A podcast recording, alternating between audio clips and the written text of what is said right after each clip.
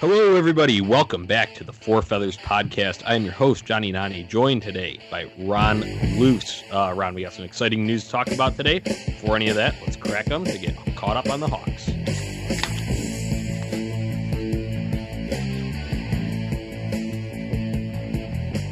Ron, uh, it's good to be back. Uh, last time I think I recorded was only with Tony, so it's good to be back with you talking some hockey here. And we have some major news to talk about, Ron. Blackhawks are in the playoffs, man. How are you feeling about that? Uh, playoffs. It's it's so just odd, right? Because I, I remember when we were doing these episodes back in you know February, and they're just not doing well, and everybody's like, ah, playoffs probably isn't going to happen. You know, we were kind of prepping ourselves mentally for the off season, and just I think we had a funeral for him. Yeah, exactly. and I was gonna say, I think there's an episode titled "Funeral." And um, yeah, I mean, obviously under crazy circumstances, but here we are. The the Blackhawks squeak in as the 12th seed in the West, and I, I know every anything can happen, and it's it's intriguing because I think it's you know I think it would have felt a little worse if it was like a best of three series, um, but it being a best of five, I think is interesting, and obviously we'll get more into that uh, here shortly. But yeah, man, Blackhawk playoff hockey is actually a thing this year, at least play in playoff hockey, whatever you want to call it. Uh, but extra season is happening nonetheless for the Blackhawks, unlike the other seven teams that didn't make the even tournament per se. Um, that'll just be staying home and waiting to see where they pick in the draft. Yeah, for sure, Ron. A lot of details to unpack here on this episode. So this, when we're recording Tuesday, May 26th, um, to get behind all of this, uh, get you caught up on all the news here.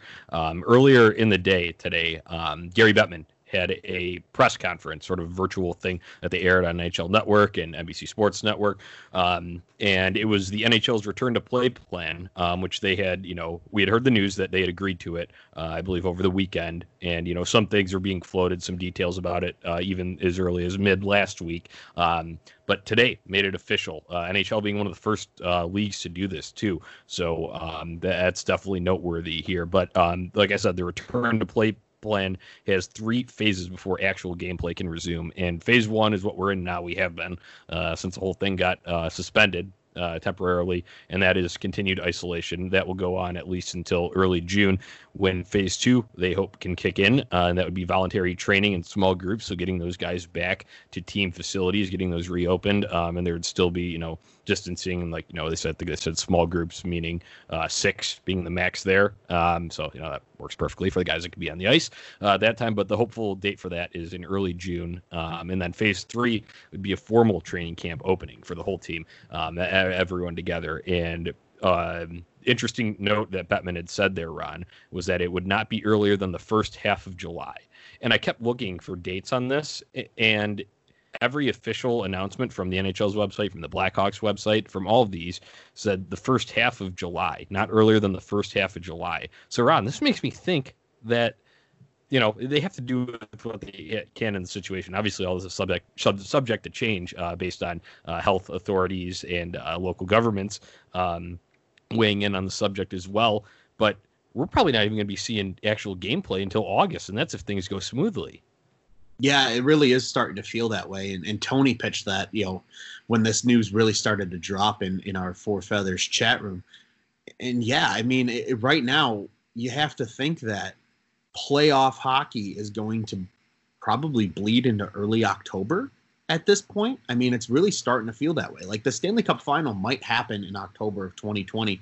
And that's just like you said, assuming everything goes smoothly. I mean, anything can happen. There could be a huge hiccup. You know, one of these local governments is, you, know, and I'm sure that's what we'll get to here in a second about the hub cities, but, you know, they really got to figure out what hub cities are going to be okay with this and really support this plan.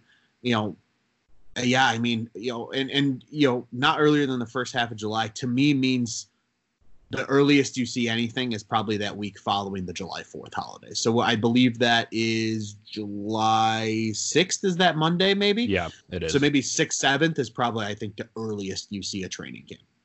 Yeah, it is just interesting. I wanted to lay those out uh, and get your thoughts on it real quick because that is the first three phases that have to happen. Um, before any of this can be set into motion. But we'll get into the details because Gary Bettman had himself a mouthful uh, as he was reading these off, uh, and it can be a lot to take in. So bear with us here. We'll try and break it down step by step here. Uh, the next thing, though, is the actual 2014 playoff itself. Ron, you had alluded to the two hub cities. Um, this is you know to do the best for um, you know restricting travel as much as possible, um, having you know safe hotels, uh, practice uh, facilities, uh, and actually the arenas themselves. Uh, so the city's under consideration for uh, these two hub cities, and I believe they want one to be in the east, one to be in the west.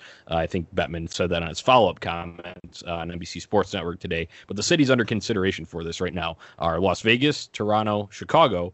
Columbus, Edmonton, Dallas, Los Angeles, Minnesota, Vancouver, and Pittsburgh. Um, and then with that, uh, teams will be limited to 50 personnel in that hub city, with only a small number of support staff permitted to enter. Uh, the event arenas. So, um, playoff hockey, uh, whether it be the Blackhawks or not, could be returning. I mean, uh, you know, if the Hawks were playing the West, it would be. But uh, if Chicago gets that nod round, it could see playoff hockey, not how we're accustomed to it, but back uh, at the Madhouse on Madison. Yeah, it'd be crazy. And I, here's something that I, I want to just get your quick take on. And this is the only kind of takeaway I have from this based on the city selection. Because, like you said, Bettman wants one of these teams, one of these cities be in the West, one to be in the East. If you look at that list, though, outside of Pittsburgh, Columbus, and Toronto, all of those cities are Western Conference cities. Mm-hmm. So I guess my crazy question would be what happens if hypothetically Vegas and Chicago are the two hub cities. If you're the Hawks, you probably have to go play in Vegas when the East is playing in your own arena. Yeah. So yeah, I don't think they would point. do that. But what if that happened? Yeah, that's a good point. And, and you know, these uh, one little caveat uh, with uh, associated with these is that they're uh, in Canada. Yeah, at least it's not in the U.S. So the can the Canadian cities that they had under consideration for this, um, Edmonton, Vancouver, obviously Toronto, affected all by this, um, was a mandatory 14 day quarantine. And they said uh, the NHL is working with the Canadian government right now uh, to try and you know work something out. I think that you know that that'll probably be something uh, that'll be discussed more in depth over the next month um, before they have to really make that decision on where this is going to be. Um, but uh, right now, you can rule out those cities and put, you know, what you're looking at one, uh, two Eastern Conference cities, really. So yeah, Ron, that would be definitely interesting if the Blackhawks have a, you know, uh, as a Western Conference team having to play out in Vegas uh, or somewhere out there, uh, or Dallas uh, per se. It'd be interesting. So yeah. Um, yeah, we'll move on here uh, to the actual you know qualifications themselves. Um, top four teams in each conference uh, play round robin to determine seeding, uh, and they will have regular season overtime rules for those. Um, so the top four in the West being St. Louis, Colorado, Vegas, Dallas. Top four in the East: Boston, Tampa Bay, Washington, Philadelphia. And then if there is a uh, tie in those points that they accumulate from that round round robin uh, of games, then it will go by uh, the regular season percentage of points. And that was more uh, Bettman kind of alluded to, getting those guys some actions. they're not just thrown into the most competitive time of the year um, without having anything uh, under their belt. So you know those guys could go 0 for uh, and still you know um, be in the playoffs. They're not going to get penalized for that. So, um, but then after that, the qualifying uh, round matchups, and that's what you said, kind of the play-in round, so to say. Blackhawks are the 12th seed in the West, last one in the West, and they would play the five seed Oilers in a best of five series. And all these qualifying rounds uh, are playing by playoff overtime rules. Um, so each of those winners uh, of the qualifying round will advance, and they'll face one of those top four teams um, based on seeding. They don't know if they're going to do it uh, with brackets or seeding. Uh, they said that was a point that was also still up for discussion and probably will be, like I said, over the next month. Um, and the first and second round lengths uh, still to be determined if they want to do best of five or seven. But the conference finals and the cup final will be best of seven. So, Ron, that's a mouthful. Um, thoughts on this before we really dive into the Hawks Oilers matchup here? Yeah, I think just overall, uh, something that I am I'm very intrigued by. I think it's good that the top four teams in each conference play in round get that round robin. Obviously, three of the four in the West I could care less for because they're central teams. But you know, uh, just for sake, you know, a fairness of play, I think it's a good move. Um, you know, they're gonna get at least like you said, some type of action just to get the legs ready, get you know warmed up.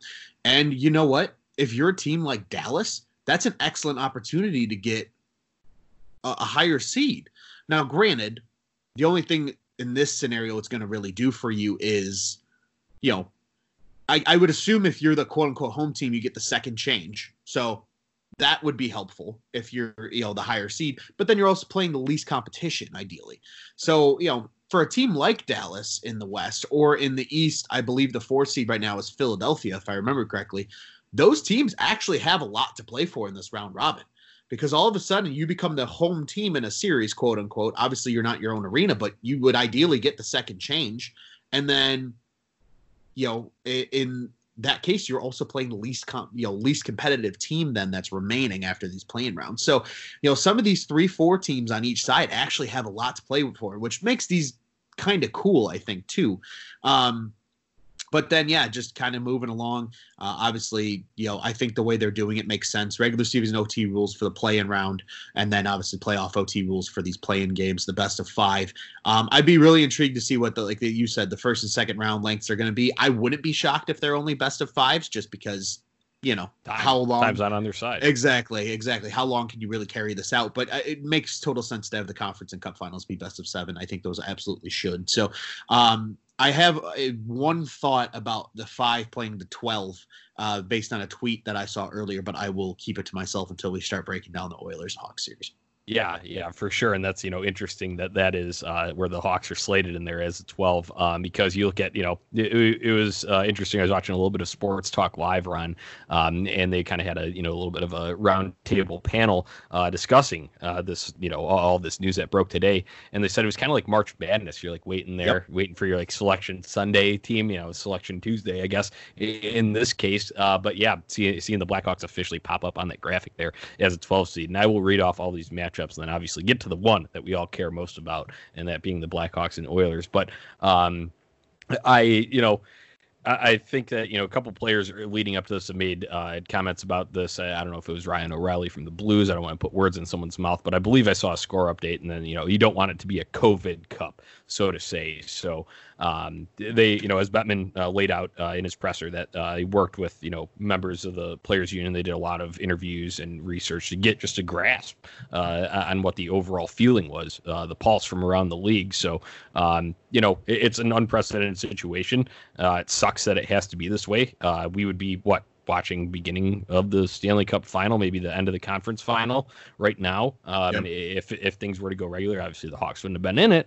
But um, if there was no pandemic, and we would, that's just where we would be right now, um, and we'd be watching some grueling series there. But um, you know, so you can say what you want about this ruins the integrity of the game, but hey, you try being in the logistics department. I said it on both this show and on uh, our Sox show for On Tap Sportsnet that uh, the logistics are just a nightmare uh, for all mm-hmm. of this. Mm-hmm. Imagine being the the person organizing this and making sure that everything uh, goes. You know, first of all, they haven't even determined the hub cities, but as soon as that goes into effect, making sure that all these protocols are in place so that they're having the best player safety, and obviously that's their top priority um, with all of this. But then you know the scheduling uh, of things and uh, lining up TV broadcasts too, because you think about people that have to be coming into the arena, um, they're going to have to make money from the TV side of things. So. Mm-hmm um, you got to make sure everything's smoothed out uh, with them, and, there's no breaking of protocol there. Um, with TV crews coming in uh, to set up, you know, whether that be cameramen, announcers, um, sound guys, all of that. So um, logistical nightmare. So uh, they did what they can, and it's just cool that the NHL is one of the first to announce this because it gives us a glimmer of hope. Ron, I think that's the biggest thing about today. Um, sure, not the way I imagined it, and definitely not the way I expected it, but we could say uh, on the show officially in the first time Four Feathers' existence that the Blackhawks are in the playoffs, uh, which is you know pretty interesting. So let, us get to this uh, actually here. I have the playoff matchups listed out. Um, I'll read through all of them, and then obviously we will get to Hawks versus Edmonton here. So uh, in the West, as I mentioned, the top four: St. Louis, Colorado, Vegas, Dallas. That was all based on points percentage uh, from the regular season, uh, from what it was played up until I believe March 11th was the last day they had games. Um, mm-hmm so those are the top four that'll be playing in the round robin. But then the qualifying round matchups, these are best of five series. Edmonton, the five seed against the Hawks, the 12th seed. Nashville, the six seed against Arizona, the 11th seed. Vancouver, the seventh seed against Minnesota, the 10th seed. Calgary, the eighth seed against Winnipeg, the ninth seed. Uh, out east, top four will be Boston, Tampa Bay, Washington, Philadelphia, playing in that round robin, same as the West. And then the play uh, qualifying round matchups will be uh, Pittsburgh the, as the fifth seed versus Montreal, the 12th seed. Carolina as a sixth seed versus the Rangers as the 11th seed. Islanders as a seventh seed versus Florida as a 10th seed. And Toronto, the eighth seed, versus Columbus as the ninth seed. Um, First of all, uh, a couple comments that had come through and teams that had been opposed to this were probably the Pittsburgh Penguins. Uh, I think that was pretty vocal. Um, that was made known over the weekend. And then the Edmonton Oilers. I cannot imagine they would be too thrilled about having to meet Patrick Kane, Jonathan Toews, and Corey Crawford in the first round. Not saying that they beat them, but uh, it's an element that they definitely didn't expect. And being just one seed out of that, you know, top four where they'd be secure. Uh, and then same goes for uh, the Penguins. For as much firepower as they have and as healthy as they're going to get, uh, having to play Carey Price in the first round, uh, probably not what they expected. So um, uh, take it away, Ron, with any thoughts on any of these matchups. Then we'll dive into uh, the head-to-head of the Blackhawks Oilers. Yeah, I mean these. There's some actually some very intriguing matchups. I think some of these could be a lot of fun to watch, and I think you could see a lot of upsets because really, even though this is the seeding, you know, like you said, kind of with teams like Pittsburgh and Edmonton, you look at the amount of points they had. They were not that far away from those top four seeds, especially in the East. The East is much closer and tighter than the West is, but you know there's a very good chance that like an 11 seed New York can knock off Carolina. They were getting hot, you know. Now, obviously, you know, you're the you know any momentum you had going into you know mid March is probably gone, unfortunately, just because of the circumstances. So, you know, but still, any truly anything can happen. You know, all these teams are NHL teams for a reason, and especially in the East, I think you'll see a lot of upsets in the East. I really do. I think like a Florida could beat a New York Islanders. I think a Columbus can beat Toronto. You know, I think a Rangers could beat Carolina. I you know as as crazy as I think is, I think a Montreal could potentially beat Pittsburgh if if Pittsburgh's not ready to play. Um, I still expect Pittsburgh to win. I truly do still expect Carolina to win, but those other two I think they're total toss ups. Kind of think the same thing with the West. I think Minnesota could beat Vancouver. I really do. Um, I think Winnipeg could absolutely beat Calgary. Um, you know, I think there's a chance Arizona, if they play well, if they play to their, you know, potential, as you would say, could beat Nashville. And uh, let's be honest, there is always a chance that the Hawks could beat Edmonton. It might not be a huge chance. It's not, you know, 50% necessarily, but there's a chance, mm-hmm. you know, like the famous gift. So you're saying there's a chance? I mean, there's a yeah. chance. And uh, but one thing I did see today that I thought was hysterical was uh, I believe it was Eric Lear tweeted, and he you said about the March Madness, and that's mm-hmm. exactly where he was going with that. He goes, "Last time I checked my bracketology memory, the 12 seed always beats the five seed." Yep. And I thought that was absolutely hysterical because it's like, well, yeah, that's true you know, and it's just like anything can happen. And I mean, you know, I think, and, and obviously, I know we're going to dig into the the actual, you know, Blackhawks matchup here, but you know, you figure if I think a big thing right now for the Hawks, and I guess we can kind of maybe lead off on this point. A lot of it's going to be health because they were really kind of limping into that late part of the season. You know, yep. obviously de Haan's not likely back. He he had surgery in January. I don't expect him back at all. Um, Seabrook had dual hip surgery in January. He's definitely not back. At this point, we'd be lucky to see Seabrook in the 2021 season. And you know, you know what's what's yeah. going on with Shaw. You know what's yeah. going on with some of these other guys. You know, assuming maybe Shaw comes back, you might get a little bit of a, a depth spark. Um, you know, but defensively, you know, two you know pretty decent guys, especially de Haan. de Haan was still your plus minus leader. He only played 29 games this year. Yeah. And he was plus 10.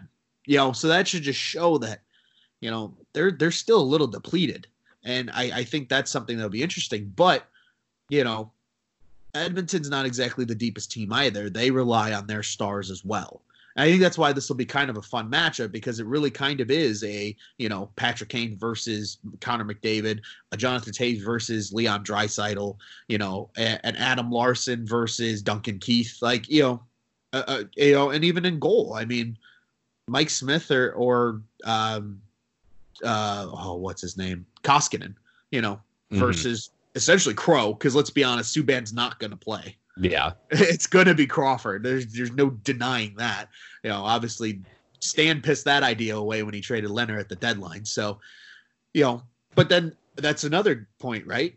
how how much does goalie depth mean now in this playoff format? You got Vegas, who's loaded up with Lehner and, and uh, Marc Andre Fleury. You know, you got a, t- a team like uh, St. Louis who has Binnington and Jake Allen. You know, Colorado's goalie goaltending has been good, but they've been a little unhealthy. Carolina's is Carolina's goaltending going to be healthy? You know, there's so many fun questions I think to all Yeah, of they- these. They, they got to the point where they were playing Anton Forsberg. At least started him for one. Game. Exactly. It was him and him and Nedeljkovic, which was their starting AHL goaltender. They were Yeah. both up in the in the NHL. But that's a you know that's something interesting too. Are, are James Reimer and uh, Petr Mrazek going to be healthy? Because you have a healthy Petr Mrazek with how much they loaded up at the deadline. They got Brady Skjei. They got um, what's his face from New Jersey, um, Sammy Vatanen they loaded up at the deadline. That's one team that I again would pr- is probably pissed because they loaded up at the deadline to try and make a run late in the season and try and Yeah. improve their playoff position. So, uh, you know, I know eh, the the purist side of me in hockey is like, I hate this because it's going to screw up next season and it potentially screws up the following season and how it starts and everything like that. Uh, and for me, I'm a off-season nerd, so I like my July 1st free agency holiday. To me, Mhm. that's just such a great time between that and the Fourth of July here in the states. Um, but again, my uh, one of my you know one of our On Tap contributors, you know, he's not officially with us, but he's done some stuff with us. Uh, my buddy Zach, he said it best. You know, nobody's gonna bitch because it's live sports. It's Yeah. just the name of the game right now. You know, there's a lot of people that don't like this format, and I'll admit I'm not the hu- biggest fan of it. But because it's live sports, I'm gonna watch. I'm gonna be intrigued by it, and I'm I'm gonna try and take something positive away from it. I know you hate it, but I'm gonna try and find that silver lining, Johnny. Yeah, no, for for sure, Ron. Uh, What what I do in a situation like this is I think you know because you, you know me, I'm all about logistics for things and how, how things are going to run smoothly in the organization of them. And I just think I I'll go back to the phrase again. I'll sound like a broken record. I don't care. Logistical nightmare. You present to me a better situation than what they've done, and you got to piece you know both sides. Uh, you got to be able to have the players' input. Obviously, that that's extremely important. But the owners are going to be the ones that are helping put this thing on. The commissioner is going to be the one that is running all of this. Um, he's the one that came out with the announcement today, um, and nothing would get done without his approval on it. So um, you, you find something that would have worked for both sides and been the ideal thing, and, and let us know in the detailed format, um, like we're having to comb through all this today. So uh, that's where I stand on it, and absolutely live sports back. I think that's you know um, the, what anybody has been. Uh, yeah, obviously we've had some NASCAR, we've had some UFC, and, and that's great. But you know, team sports um, in back on your televisions uh, in in the most meaningful time of the year. And I would, you know, we're biased here, but uh, I think pretty much everybody, even I talk to people who aren't hockey first people, that the Stanley Cup playoffs are always the uh, most intense uh, of any. Um, you know, Absolutely. route to determine a championship. So uh, I, I'm definitely totally excited for it. Uh, just a couple comments uh, out east. I mean, Toronto in the first round, uh, losing always. That, that's their that's their bread and butter. That's what they do. usually, usually it's them getting knocked out by the Boston Bruins in round one. Um, but this year looks like it's going to have to be the Columbus Blue Jackets. So um, eh, what have you? That's going to happen there. Um, I will Uh, tell you uh, this, Johnny. I don't mean to cut you off. Just very quickly, if the top seeds in these play-in games all win in the East, Boston technically in the first round, quote unquote, will play Toronto, and can still yeah. knock them out. So That's true. That, that's true. But you know, whenever it starts, though, I feel like Toronto has to lose. That just seems like it's been the theme forever since like twenty Tradition. like eleven. it seems Yeah. like. So um, yeah. Other than that, you know, the interesting one, the, the Pittsburgh's gripe about Montreal uh, having Carey Price, you know, having to face him. Um, I I could see that being a little bit closer than they'd like. Um, but I, I still think Pittsburgh prevails in that one. Um, they they led the season series, and that was with them being so banged up. Uh, you get some of those pieces back, and you have Connor McDavid, Evgeny Malkin, who have been there, done it plenty of times. Um, I don't see that uh, being where the end of the road is for the Pittsburgh Penguins out east. Um, other than that, I, think like the other ones that you had said, of Florida uh, and the Islanders, um, you never know. Uh, when you're in Barry Trotz's system, I feel like it's a flow, a game by game thing, and, and, you figure out how to best disrupt the other team. That's what they're all about. Uh, the defensive responsibility there. Um, if you get a Florida team that comes out and breaks that down, the first two games, you could be looking at early elimination for the Flyers there. Um, and then the Rangers, you can't count out Mika Zibanejad and uh, Artemi Panarin. Those guys are nasty. So um, against Carolina there, uh, interesting. But, you know, Carolina also, would they get Vincent Tro- Trocheck too um, from Florida in that. Yeah. So uh, they kind of bolstered themselves uh, ahead of the trade deadline as well. Um, but getting back west, um, Calgary, Winnipeg, I think that would be fun to watch. Um, obviously, Winnipeg, uh, Big Buff is uh, severed his contract with the team, so he, he is not an option. It's not like he's going to come back uh, and be playing for them there. But um, you know, a guy like Matthew Tkachuk, feel like he's a gamer. Uh, Calgary could probably hold their own in the series against Winnipeg. Um, Vancouver, Minnesota, yeah. If Elias Pettersson's not hot um, w- when they come back, that could be the difference uh, that lets a Minnesota team beat uh, Vancouver. Nashville was up and down, but I feel like they're back. Uh, even I was at the game actually when Ryan Ellis came back, and the Hawks were able to defeat them in that game. But um, feel like Nashville should be able to take care of Arizona. But then again, you have Phil Kessel, you got Taylor Hall. Um, never know. I think goalie play though um, could be uh, the downfall of Arizona out there. But let's get to this one. We'll break it down in depth here. Blackhawks versus Oilers. Um, the one that we're all spotlighting here. Obviously, this is the Four Feathers podcast, all about your Blackhawks. So um, the, let's get into the fun stuff. The regular season records: Oilers were 37, 25, and nine.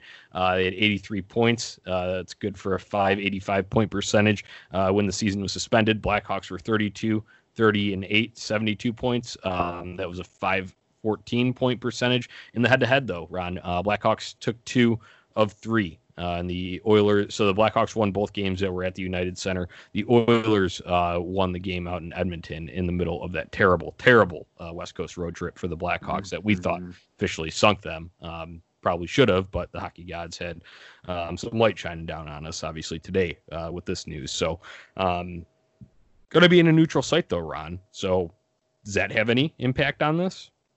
I think it could. Um, I really do. I Just, I think from the standpoint of it, it just comes down to you know how well you can just play. You know, there is no travel you have to worry about. You're not getting in at 1 a.m. before the game the next day. You know, um, like you said, they were on that terrible West Coast swing. And I want to say they played the night before against Edmonton, or that was the first game of a back to back. I can't remember, but you know, they they never played well in the first game of back to backs this year, as we saw, but they were great in the second game of back to backs for whatever forsaken reason. Yeah, um, I think that was the first one. They played Vancouver the next night, and they absolutely outchanced Vancouver, but still lost like two to nothing. I was gonna say I think Markstrom stole that game if I remember yeah. correctly. But yeah, I mean, so you know, I think it really does play into impact. I really think now you're going to say, and this is something that Tony brought up um, when we when we last spoke uh, he and I on uh, on Four Feathers, the, the previous episode.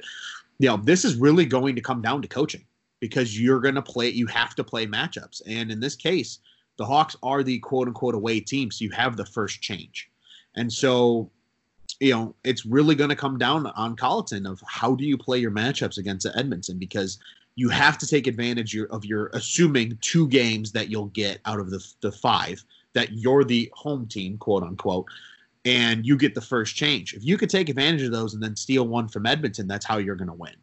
Um, because, like you said, they won both games at the United Center where they have the second change and they can play their matchups better. They lose in Edmonton where Edmonton has the ability to say, "Ooh, Connor McDavid, you're going to play against the Hawks four line tonight." You know, that's going to mm-hmm. be a big deal. So um, I really do think the the biggest thing. I do agree. I think a neutral site plays in because now it's going to rely heavier on your matchups and how you play your matchups when you know you're still playing the the change you know you're playing that home away advantage but in this case it's just in a neutral site. So i think that still comes into play but the travel aspect of home versus away doesn't come into play. So i think that helps energy levels of these teams. And i think honestly you'll at least see a, a very competitive product then because of that. Um, you know, and I'm I'm I'm very impressed too, Johnny. And I just I have to give you a little bit of crap about this, but I'm impressed that Connor McDavid is going to be playing for both the Edmonton Oilers and the Pittsburgh Penguins in the playoffs. Where where are you going with this? You said Connor McDavid instead of Sidney Crosby. ah, got me. I, I, was I was in the stream of consciousness. I know you were just you were rolling. Uh, that's that's you broke me, you got me. That's all good. That's why you're here. You got to fact check me, call me out. Um, yeah, but um, with uh, I just had a couple um, on the actual head to head here. Um, interestingly enough, uh, Connor McDavid didn't even play though in the uh, game that the Oilers won. Um, and like I said, that was in the middle of that road trip with the Blackhawks for that's on a terrible stretch of hockey. Uh, but I, either way, even when he did play though uh, in those two games at the United Center, October 14th and March 5th, so fairly recently, um, at least for recent as in uh, last time hockey was played goes. Um, he was held uh, goalless. He, I believe, he still had. Uh, he's always going to pile up assists, and him and Draisaitl are just ridiculous together. Um, but he didn't uh, he, he, didn't score at all. The find the back of the net, uh, which was pretty amazing uh, to me. But uh, in those games, though, in all of them, the Oilers did outchance the Blackhawks. So that's another just note um, to put there. Even though the Blackhawks did end up winning two of those games, and I believe in this most recent one, the Hawks got out to like a four-one lead, uh, and then almost choked it away, uh, and it got down to four-three, and they were finally able to shut the door on it. So um, I wouldn't go beaming with confidence into this, but also um, as we kind of discussed, I could see this being you know just a Patrick Kane fest, um, and I think that's one of the most dangerous things. And they talked about I got a score notification while I was up uh, disconnected from the world for the weekend, but it was about X factors coming into play. And one of those out east was Carey Price uh, going up against Pittsburgh Penguins, and then Patrick Kane here uh, going up against the Edmonton Oilers. Um, you know, some of the best hands in the league. You, you don't want to go and have to play that uh, when you would not have had to uh, had things been normal. So um, man, I, I, couldn't give you a prediction right now. I think we'd have to get closer and see um, if there would be any reinforcements. I know you said uh, it's probably highly unlikely, but hell, let's wait and see the defenseman of a uh, see the status of a defenseman like de Haan, um, Zack Smith, a, a, role player. You know, the Oilers had some of the, you know, I think it was the best power play in the league. Yeah, they were at twenty nine point five percent. Uh, they were first going into that if you have a guy like Zack Smith, I'm not saying he's going to make or break you, but you have all three of those guys, Smith, Carpenter, and Kampf there, along with Jonathan Toews, Your penalty kill is looking a little just that much stronger and could be the tipping point difference in a game where Edmonton, you know, uh, the Hawks are able to make one last clear. They're able mm-hmm. to, you know, the small fine details of the game. Um, that last face off. Yeah, so you know you never know, and it's the, the intensity level is going to be ratcheted up. Um, Zack Smith, a little bit more of a veteran presence. Like I said, I'm not, I'm not saying he's going to be the difference in the series, but it, it could be the small things that end up adding up if the Blackhawks were to able to pull off an upset in this case. Absolutely, and, and just to quickly add on to that too, right? I mean, you know, uh, like you said, a Zack Smith and, and those guys on the penalty kill. You know, Blackhawks had a top 10 penalty kill this year for the first time in quite some years. Um, and I think a lot of that was because of guys like Ryan Carpenter, like Zack Smith. You know, Jonathan Toews seeing more, you know, PK time again. Uh, Brandon Saad played a lot of PK this year. Um, you know, when he was, you know, healthy, Calvin de Haan played a lot of PK. Uh, Connor Murphy played a lot of PK. So, you know, I agree. I think a lot of it does come down to those reinforcements. How many guys are going to truly be healthy that are back from that original opening night team? Um, and I, I know everybody's like, well, de Haan didn't play on opening night. I got it, but assuming he was healthy, he was, was, going to be a starter. yeah, come on. yeah, so like you know the team that you would have expected to be the who is your guys, assuming everybody's healthy. You know, if you get a couple of those type guys back, that is agreed. You know, a huge difference in this series um, versus if you're without a Zack Smith and Andrew Shaw, uh, a Calvin de Haan, you know, and even a Brent Seabrook at this point. Yeah. Um, so on, on, the Edmonton side of that, um, the two injuries that are uh, noted here are Mike Green, so another uh, guy on the back end for uh, Edmonton side. Um, status obviously still unclear, just like it would be for someone like de Haan or Andrew Shaw or Zack Smith on the Blackhawks side. Um, but he, he had a knee injury that he was dealing with. So um, on NHL.com, could return to the lineup. Uh, same goes for forward uh, Joakim uh, Nygard. So, um, you know, could be you know small difference makers. Um, just pieces to keep an eye on there. Um, like I said, the matchup there that would be very interesting to watch uh, how the Blackhawks would deal with a uh, top ranked uh, Edmonton power play. Um, and then also, you know, guys like Leon Draisaitl and McDavid, uh, two obviously uh, the top point getters in the league. Draisaitl, it was 110 uh, before the season suspended. God, he would have even piled more onto that uh, if games had kept going through the rest of that regular season. McDavid definitely would have got up over 100 there. Um, and he missed some time with the injury. Obviously, he missed one of the games against the Blackhawks uh, when they were out in Edmonton. So um, then again, there, there's that, and there's no denying the skill is still going to be there. No problem. They're going to be recharged. You got those factors going into play. But chemistry, momentum, like you had said, um, if any of that was going for him, it's all that's zapped. That's that's out the window. Um, it's going to have to be how do you get going from a training camp uh, aspect, honestly, for how you prepare for the series. And I just think there's too many unknowns right now. So we could uh, we could see a lot change. So I'm not ready to go and make predictions about it, but I'm glad we kind of went through and saw this head to head.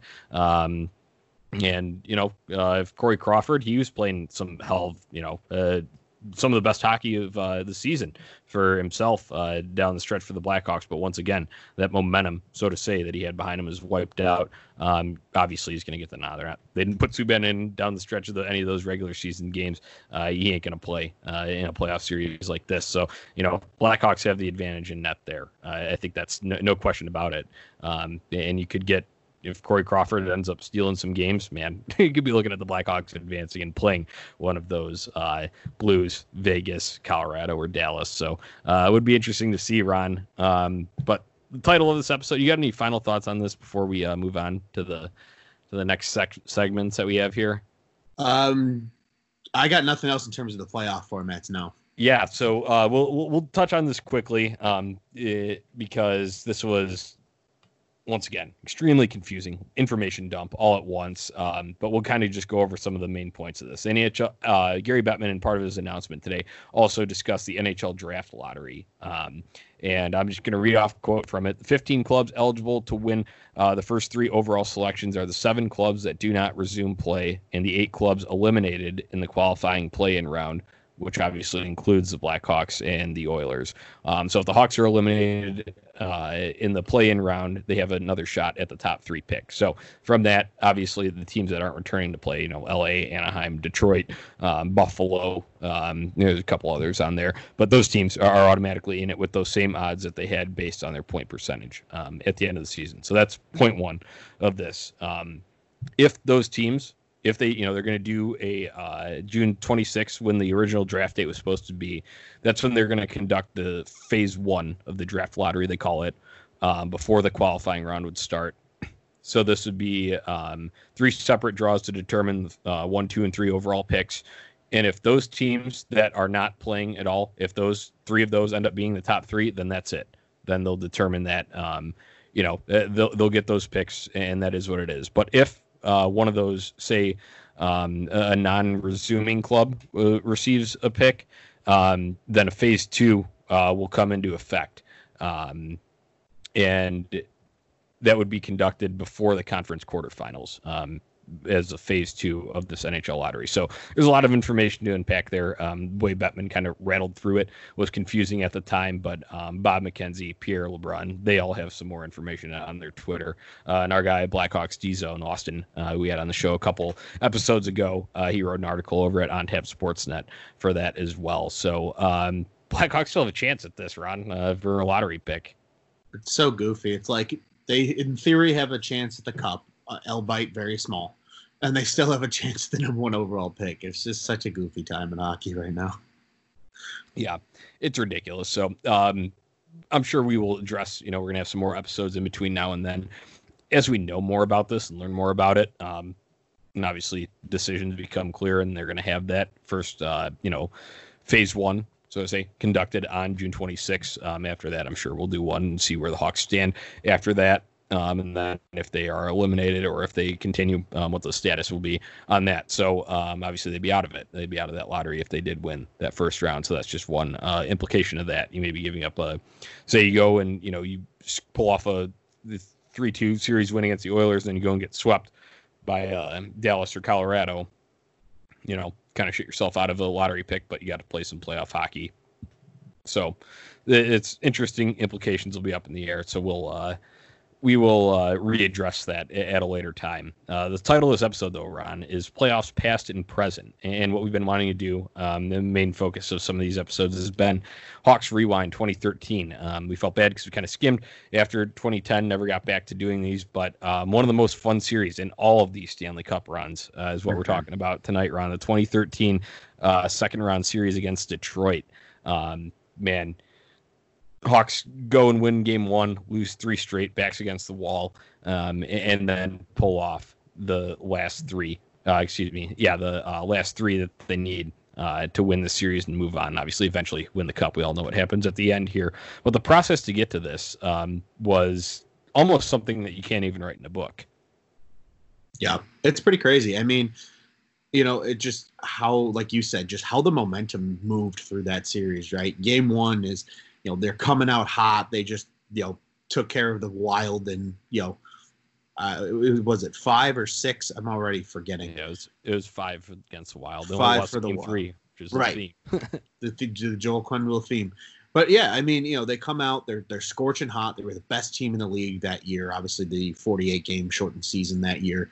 Um, you know, they're doing great. You know, Duya and Kruger are getting in. You know, Sharp is having an unbelievable playoff. Hossa obviously was also having an unbelievable playoff.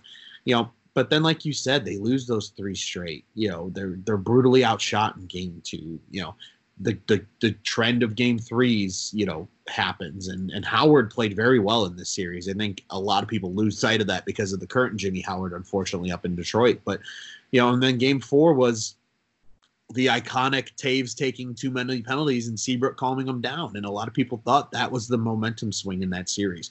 You know, your captain was refocused. It showed why I believe, you know, I believe you tweeted it from the Four Feathers account the one day. You know, it shows why they slapped an A on Seabrook's chest as soon as Patrick Sharp left. Um, you know, there there was a reason he's considered a captain in that locker room. And then yeah, they go out and you know, game five, they you know, two big goals from Shaw. Uh, game six, you know, like you said, it, you know, do or die again. Three unanswered. The magical Frolik penalty shot with one of the greatest gifts ever come out of history with that, where he just skates past the Detroit bench and they all just look absolutely pissed. You know, and then you know the two one game seven win, which that game seven alone was a roller coaster. That could have been a series in just itself.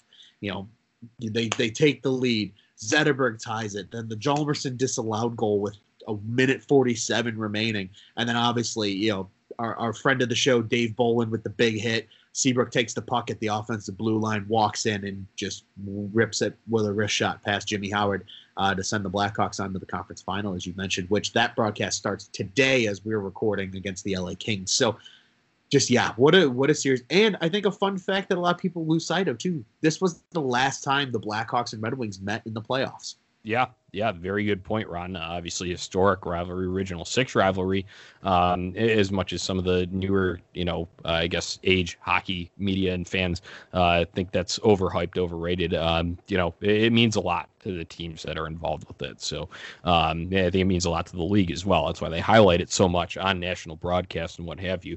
Um, but yeah, good point. This is right before um, Detroit. to your Pat Foley um, talking about it a little bit um, on some of those broadcasts, uh, and even uh, Wiedeman and Murray on the radio um, talking about, you know, this is at the time, oh, the Detroit's going to be put out into the East, and sure enough, they were that after that uh, season uh, when they had that realignment, uh, and it made sense for them from the time zone standpoint. And you know, playing games out west was a little bit ridiculous, but um, you know, kind of having this to cap the rivalry is a great taste to have in your mouth for a Blackhawks fan, uh, and probably extremely bitter uh, as a Red Wings fan. But hey, um, that there was the beauty of it, and I'm so glad we're getting to relive all of this through Hawks Rewind. Now, um, Ron, just going back through a couple of these, I think you did a good job running down overall of that series, but I just had a few fine points on these. Um, game one, uh, paint a picture for you. I was sophomore year of college, and I uh, just finished my finals the day before game one uh, of this series.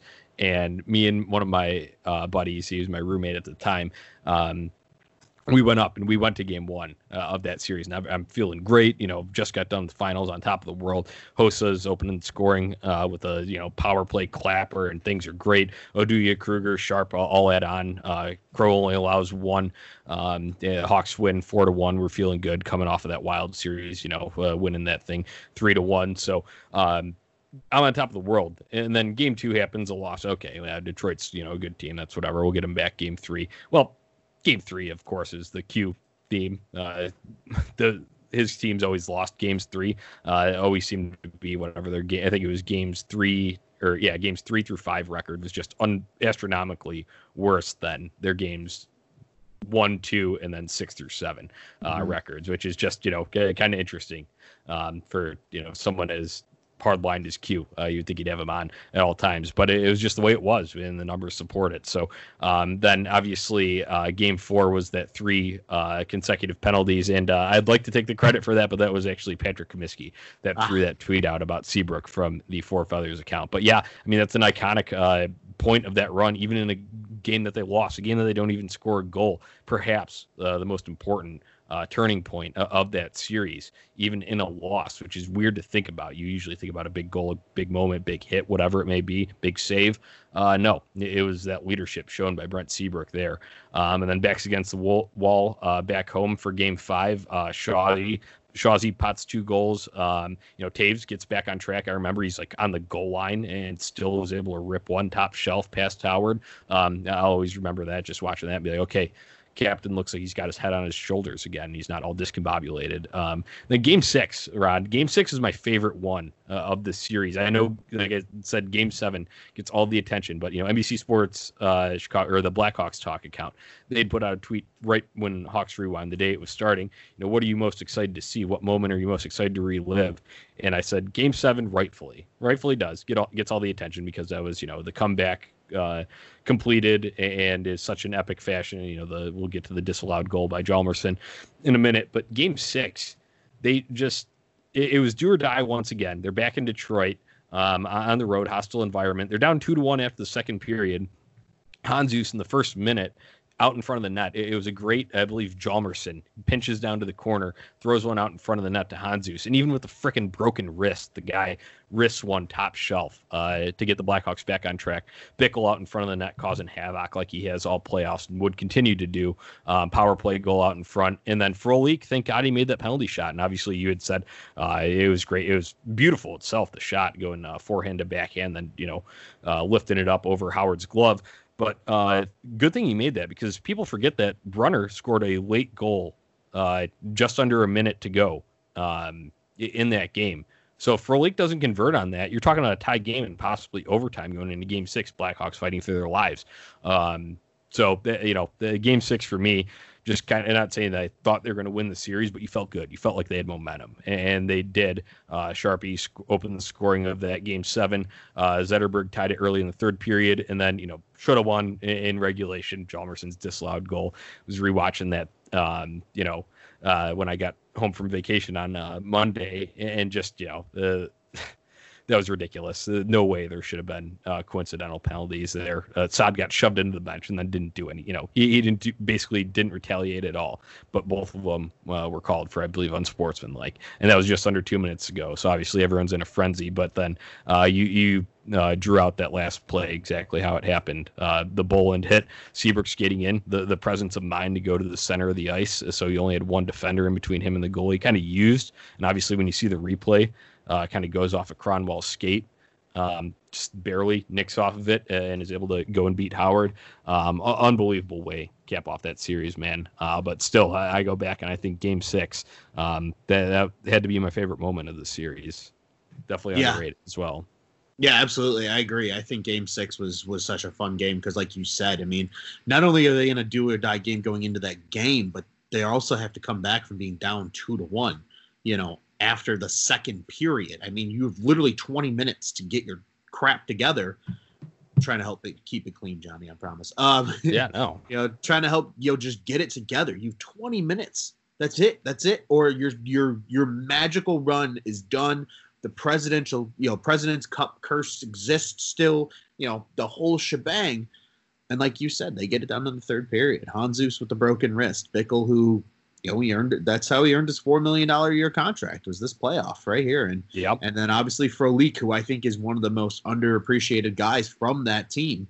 Um, you know, I really think him and Victor Stalberg in a lot of ways were just they were fun guys to watch. You know, grinders, third and fourth line players, um, could do a lot of things and he comes in a big moment, puts a great move on. I think a lot of people forget that Frolik was a top six forward in Florida before he was acquired. Uh, it just again also shows the amount of depth that was on this 2013 team, especially at the wing position. Um, I believe he was a center when he was in Florida, but he was never very good at draws, and that's why he ultimately bumped to the wing. But you know, he's a guy with a ton of skill, and he he showed it in that play. I mean, like you said, that perfect forehand backhand, he froze Howard. Howard had no chance on that play. Yeah, no, no uh, chance at all. And that doesn't even you know we're talking about highlights here, and obviously that's what everyone remembers. But shit, all the penalty kills just he, before you know um, obviously Kruger is on this team, but before Kruger really became a household name and that was his defensive specialist role, you could you know you slotted Frolik into that before. Yeah, yeah, and and and then there was a lot of times too where like then I believe in that playoff, you know, and even late in that 2013 season, you started seeing Kruger and Frolik pairing up as their top kill unit mm-hmm. uh, in, in terms of forwards and yeah those guys were awesome together. They were they took that stride and ran with it as their responsibility. And i did think it was funny uh, you know I, I believe tony and i got to talk about it a little bit after that wild series. Marcus kruger was on the second power play unit for yeah. this team but he was also their top pk guy. I mean this was this was kind of the height of marcus kruger right? It was like late 2012 you started seeing him kind of come into that fourth line role and then really rode that 2013 14 15 and then obviously you know the, the dismantling began after that 2015 team, and they never were quite the same. But um, and it's just fun. I, I I really appreciate seeing all that again because I I loved Marcus Kruger as a player. I know he got he got a big contract, and that's ultimately why he was shipped out of town. And he got hurt and was never the same player. But just like you know, again, just some of these guys on this team, like you know, I, I, I wish Bryan Bickell was never got sick and was still this Bryan Bickell. He would never been traded. We never would have lost Teuvo Teravainen and unfortunately that's life you know and and I thank God Bickell's healthy now and you know he's there for his kids and the really important things are are are in you know perspective here but you just forget some of these guys and, and how fun they were to watch on these teams and that's why I think these Hawks rewinds have been so fun it's just because like you know and even other teams guys like you said who remembers Fabian Brunner you know like yeah. as soon as you saw that in the in our in our recap here, I was like, "Oh God, I forgot about that guy." You know, yeah. It just it, it's so fun to see it and, and obviously relive it and relive the emotions too because it takes you back. You know, when they're down three one, you're just like, oh shit. You know, they're they're gonna lose. You know, this great season's gonna be pissed away, and it's all gonna come at the hands of the Red Wings. And just remember having that bitter taste in my mouth, and then you know they win, then they win, and it's like okay, you know, game seven, and I still remember where I was when Seabrook scored that goal. I had just gotten home from a friend's house. We were watching, and I was trying to beat the game home to see the OT winner. And I just I couldn't get there unfortunately, but I got out of my car. I just turned the radio off and I got out of my car and I hear four houses around mine, hmm. pots and pans banging in the house and screaming and I'm like, oh my god, they won. So I go running in the house and turn it on to see, you know, the highlight of, of Seabrook scoring and their dog piled in the corner. And Seabrook's looking up and just going, Yes. Yeah. And just ah, uh, it's just so fun. You know, it's just if nothing else, it's just kind of reliving that nostalgia and and the, that feeling you had of like again, literally kind of like the where were you when, you know, this happened type thing. Yeah, for sure. I think the biggest thing for me, and obviously the, the results on the ice, uh, you know, say this, but just for me, thinking about it personally, it's such a roller coaster. Like, you know, it, it always feels so good when you're finally done with the school year. And I, I, was at that, you know, I went right after the day after I was done to that game one. We're winning, I'm on top of the world. And then it goes down and dips and whatever. And I think I was up uh, in Wisconsin where I was this past weekend and with bad service for um, that uh, games three and four uh, up in Detroit. And, um, you know, so I'm listening to all this, and Toews taking the three consecutive penalties. So live, I actually didn't see Seabrook, but, you know, uh, Wiedeman had pointed it out that Seabrook uh, had gone over to the box and talked to Toews. You know, you're just feeling so low at that point, like, oh, shit. And I finally got back and was able to watch that game five win. Um, and you know, like I said, I I put in the notes here, and even though Toews wasn't absolutely lighting up the score sheet after that game, when you know Seabrook got his head back on straight, uh, got Toews' head back on straight. Um, Toews answers with a goal, and then I believe he had a couple assists uh, in the game six uh,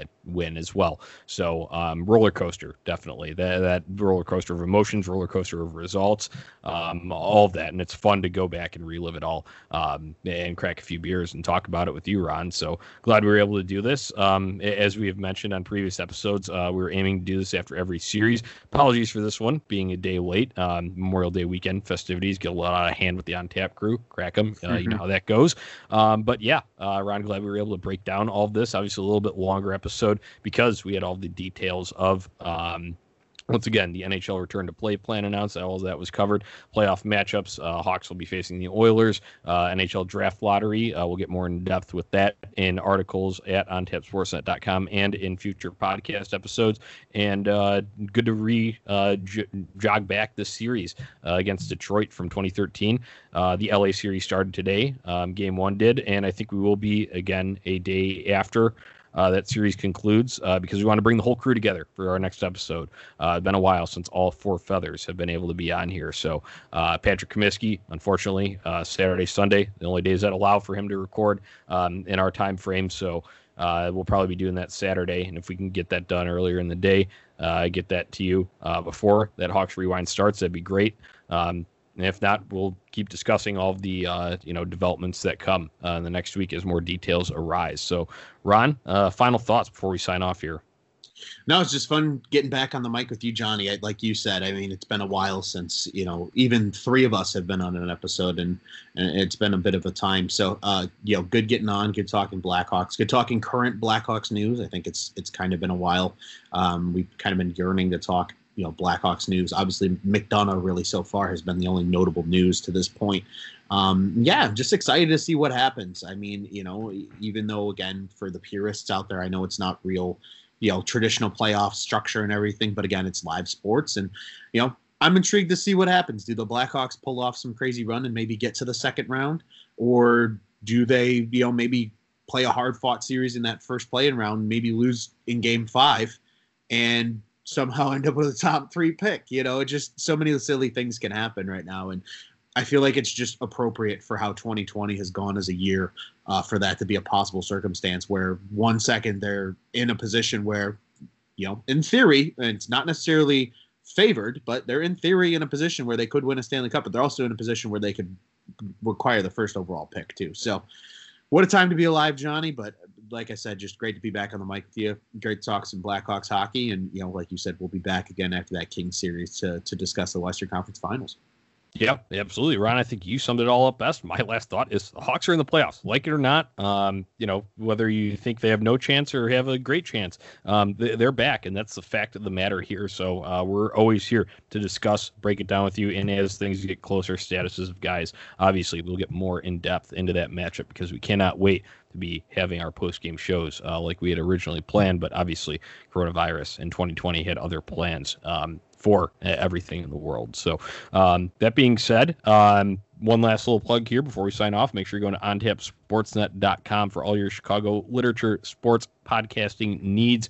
Um, we will uh, be back, as Ron had mentioned, on Saturday, June, or excuse me, Saturday, May 30th. I feel like we're almost in June since Memorial Day weekend is early here. But anyway, yeah, we'll be back with a recap of that King series um, leading into the Stanley Cup final, which will be starting later that day uh, on Saturday the 30th. So, um, check back in. Um, go and if you like us, uh, you, you, like our episode, the content that we put out, uh, as always, check out ontapsportsnet.com. But then uh, leave us a review, a rating wherever you listen to the podcast Google, Apple, Spotify, what have you, Podbean, Stitcher. It's on all of them. You can find us wherever. Just search for Four Feathers Podcast and we will be there. So, Ron, let's close it out like we always do.